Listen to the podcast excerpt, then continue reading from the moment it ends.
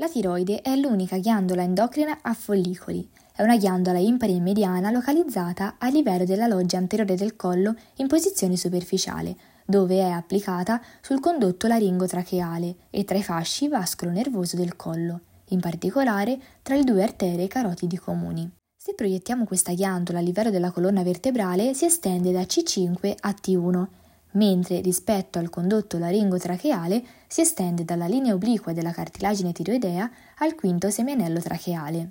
In visione anteriore si presenta concava verso l'alto, mentre in sezione trasversa presenta una concavità posteriore. È costituita da due lobi laterali di forma grossomodo piramidale, sviluppati in altezza, che sono uniti in basso da un ponte trasversale, detto istmo, che copre i primi due semianelli cartilaginei. Inoltre la tiroide può presentare un processo, un residuo ontogenetico detto lobo piramidale, che si origina dal margine superiore dell'istmo in prossimità del lobo sinistro.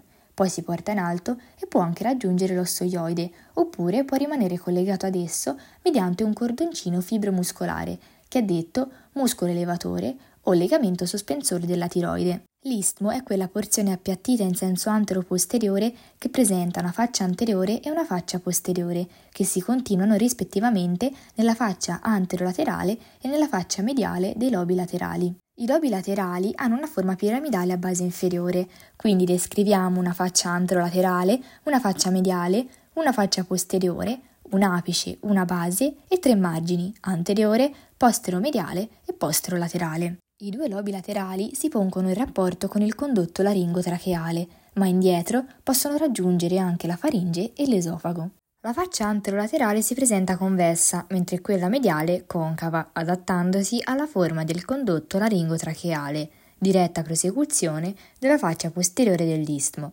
La faccia posteriore dei lobi laterali è più ristretta ed è compresa tra i margini posteromediale e posterolaterale. In particolare, il margine posterolaterale dal suo terzo medio stacca un tubercolo, detto di Zuckerkandl. Questo è importante in quanto sulla sua faccia posteriore si trova la ghiandola parotidea superiore. L'apice o corno superiore raggiunge la linea obliqua della cartilagine tiroidea della laringe, mentre la base raggiunge il quinto semianello cartilagineo della trachea, a livello di T1. Nel complesso questa ghiandola pesa 25 grammi, ha un'altezza di 5 cm, uno spessore di 2 cm e una distanza tra i margini dei lobi di 7 cm. È una ghiandola di origine endodermica, quindi a livello di quello che sarà poi il forame cieco della lingua, si sviluppa dal pavimento dell'intestino branchiale un diverticolo che eh, va verso il basso e viene detto condotto tireoglosso. Dalla settima settimana l'estremità distale di questo condotto raggiunge la sua posizione definitiva, dove darà i due lobi laterali che si espandono lateralmente in alto e che successivamente saranno uniti dall'istmo.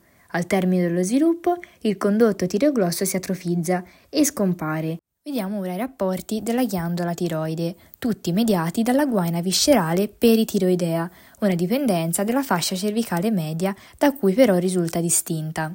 Questa guaina raddoppia completamente la ghiandola che internamente è ulteriormente raddoppiata da una capsula fibrosa. Tra la capsula fibrosa internamente e la superficie interna della guaina viscerale peritiroidea esternamente è presente un sottile spazio, detto spazio pericoloso peritiroideo, in cui si descrive un fitto intreccio vascolare.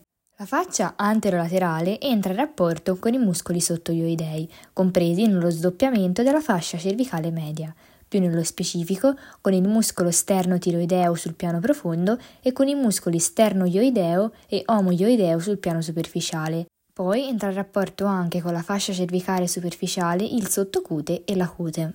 In particolare, tra la faccia anterolaterale e il piano muscolare è presente un piano di clivaggio cellulo-adiposo vascolare, che si continua lateralmente a livello della loggia carotidea e inferiormente nel connettivo del mediastino anteriore. La faccia mediale, come abbiamo detto, si presenta concava ed entra in rapporto con il condotto laringotracheale. La faccia mediale del lobo sinistro entra in rapporto anche con l'esofago, in quanto la trachea si sposta verso destra, mentre l'esofago verso sinistra. Nello spazio che si crea tra queste tre strutture decorrono l'arteria tiroidea inferiore sinistra e il nervo laringeo inferiore sinistro. Infine, la faccia posteriore entra in rapporto con il fascio vascolo nervoso del collo, principalmente con l'arteria carotide comune. In alcuni casi questa arteria può determinare una doccia a livello della faccia posteriore. Dalla faccia anterolaterale della guaina peritiroidea non originano legamenti, perché essi originano unicamente dalla faccia posteromediale. I legamenti in questione sono il legamento mediano di Gruber, i legamenti laterali interni, laterali di Berry e mediali di Sappey e i legamenti laterali esterni di Sibilo. Il legamento mediano è un legamento impari e mediano che unisce la tiroide all'arco della cartilagine cricoidea. I legamenti laterali interni collegano la superficie concava dei lobi tiroidei alla cartilagine cricoidea e ai primi anelli tracheali, mentre i legamenti laterali esterni collegano la superficie posteriore concava dei lobi tiroidei alla guaina del fascio vascolo-nervoso del collo. A causa di queste strette connessioni, la tiroide segue tutte le escursioni del condotto laringo-tracheale e i movimenti del collo. La ghiandola tiroidea è vascolarizzata per i due terzi superiori dall'arteria tiroidea superiore,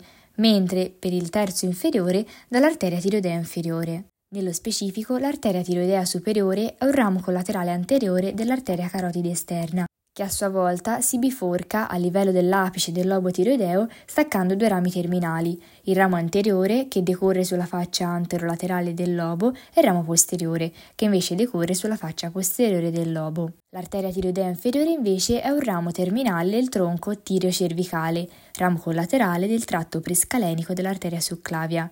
Anch'esso stacca tre rami terminali, rami ghiandolari mediale, posteriore e inferiore. Il ramo mediale vascolarizza la faccia anterolaterale del lobo, quello posteriore la faccia posteriore del lobo, mentre quello inferiore la base del lobo.